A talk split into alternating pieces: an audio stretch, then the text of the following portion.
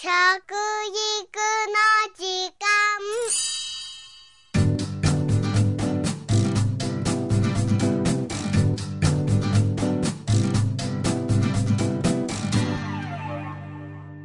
服部幸男です。食育の時間ポッドキャスト。今回は最新版の国民健康栄養調査の結果を振り返ってみましょうね。国民健康栄養調査というのは平成14年に成立した健康増進法に基づきまして定期的に調査が行われております身長体重など身体の基礎的なデータや栄養状態、生活習慣なども調べまして、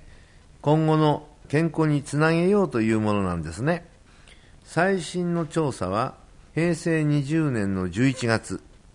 その結果が21年11月に発表されております。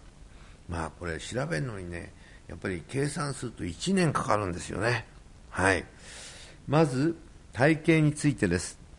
男性は肥満の増加傾向が少し緩やかになってまいりましたね。特に20代から60代の肥満者の増加傾向が5年前と比べて緩やかになりました。ただ、肥満者が減っているということではありませんので、要注意ですね。肥満者はやっぱり肥満ですね。うん。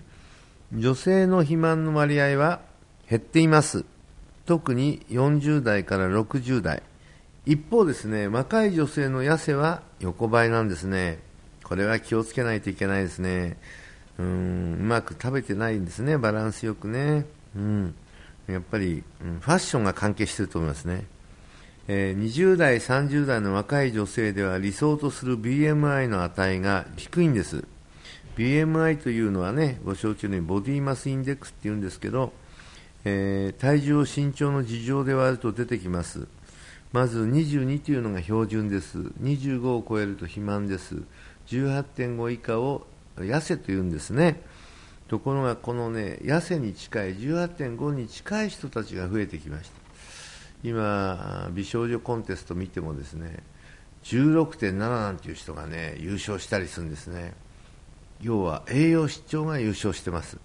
こんなことがね美のね一つの形の象徴になると若い人はさらにねみんなそういう気持ちになるんでこれはね抑えなきゃいけないかなということです。やっぱりね二十歳っていうのが、えー、骨密度のピークなんですけどこれまでにきちっとした食生活をしておかないと二十歳の時の骨密度っていうのがですねもう本当は、うん、きちっと、うん、100%取れなきゃいけないのが70とかね60でパーセンテージじゃね体ガタガタですね、うん、女性機能も失ってしまうという危険性もありますのでねぜひねちゃんとした食生活をしてください。また肥満者の男性の3割近くがですね体重を減らそうとしてないんですね。困った結果もありますね。太りすぎですね。ええ。えー、メタボになりますとねうん、ろくなことないですよ、えー、やっぱり、えー、ね、高血糖でね高血圧症でねやっぱり脂肪分が多いっていうことはね、うん、ろくなことがないですね。メタボリックシンドロームになりますね。はい。続いて栄養状態を見てみましょう。まず野菜の摂取ですが成人の平均は1日 295.3g でした。これはほぼ横ばいの数字ですね、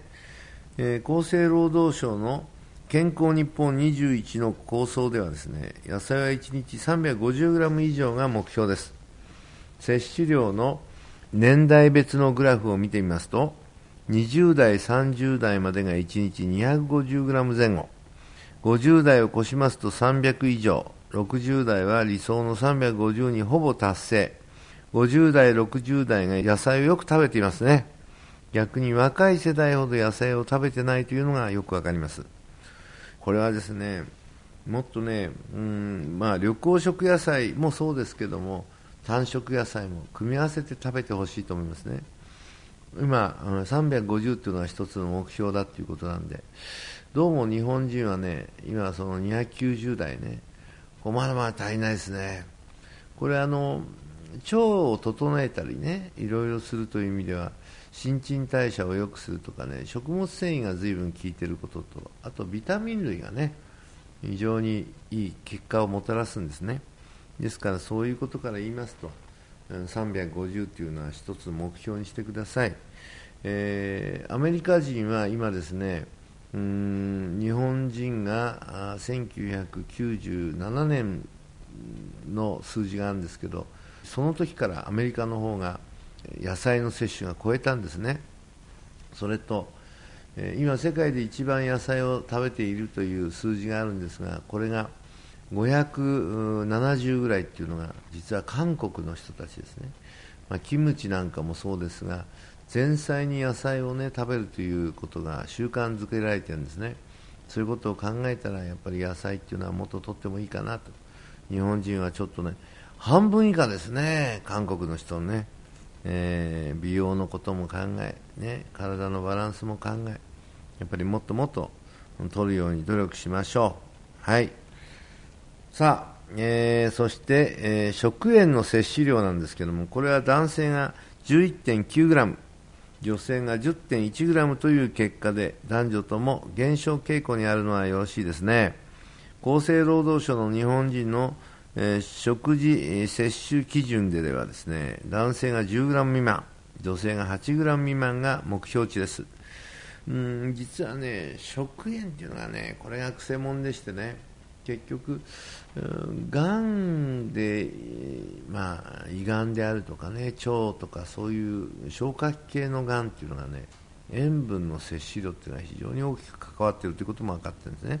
えー、少し抑えましょうね。あと脂肪がそれに加わってくるとさらにね他のところのがんにも影響するということがありますからね。最後に脂肪を見てみましょ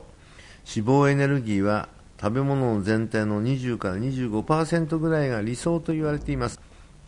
調査の結果は男性が17.4%女性が25.0%男性の方が油っぽいものを食べているイメージなんですけれども、えー、実は男性よりも女性の方が脂肪からのカロリーの摂取が多いんですよ。特に20代40代の女性は40%近くの人が1日のエネルギーの30%以上を脂肪から取っているんですね、えー、これはねどうしてかということなんですけどね。結局、うん、食べる量全体にねカロリーを埋めるのにですねやっぱり脂肪分の多い食品っていうのを食べちゃってるんですね。結果的には。だから比率から言うとパーセンテージが高くなるんです。まあ男性はその分えー、脂肪の入ってないものを多く食べちゃってるということなんですけどね。という、栄養状態というのは時代によって少しずつ変わっていくものなんですけどね。常に新しい状況に目を向けて時代に合った食育を進めていきたいと思います。食育の時間服部幸男でした。